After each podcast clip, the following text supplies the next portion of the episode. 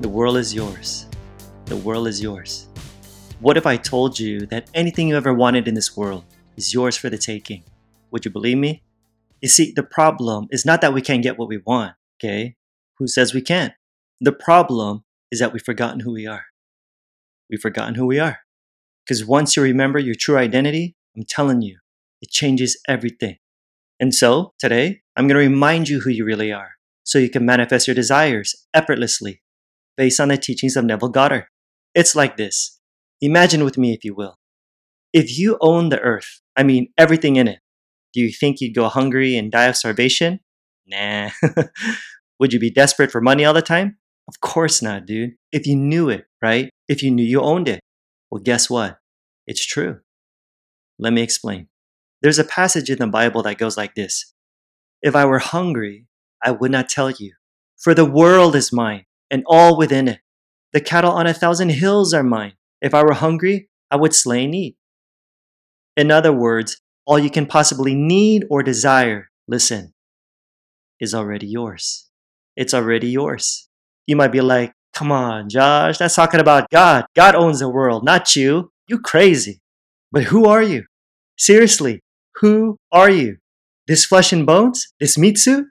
If so, that would especially suck for those who have been suffering physically their whole lives. You know what I'm saying? So, who are you? The real you.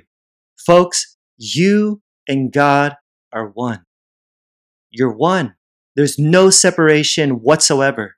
You're one with God. Don't ever forget that. Look, I'll admit, I've forgotten all those sleepless nights I had worrying about money. Shoot, even Neville had a hard time paying rent back in the day.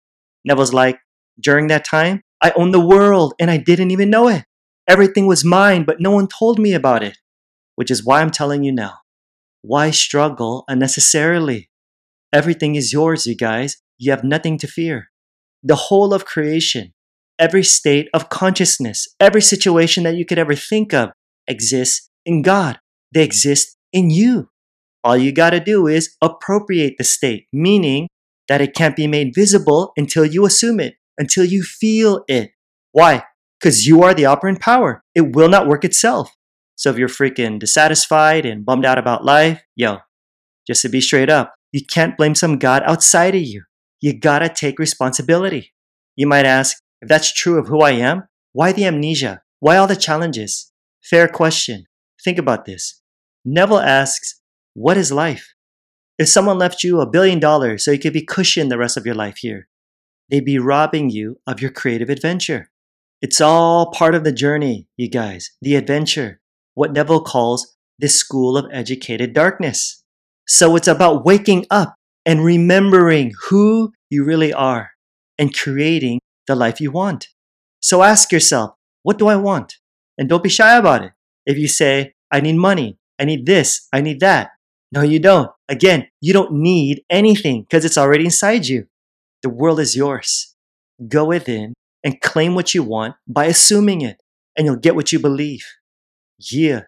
Alrighty, guys, don't forget to smash that like and subscribe button to help support this channel, and the bell right next to it to be notified of my next video. I pump these out every single week, so you don't want to miss them. If you're listening via podcast, I'd really appreciate a review. It gets more people to discover my work and, of course, help spread this message. And if you're new to LOA or manifesting, then go register for my free online training that'll seriously help you to start creating the life you really want right now. So check it out. The link's in the description. Like I always say, more's coming. Until next time, I'm out. Peace.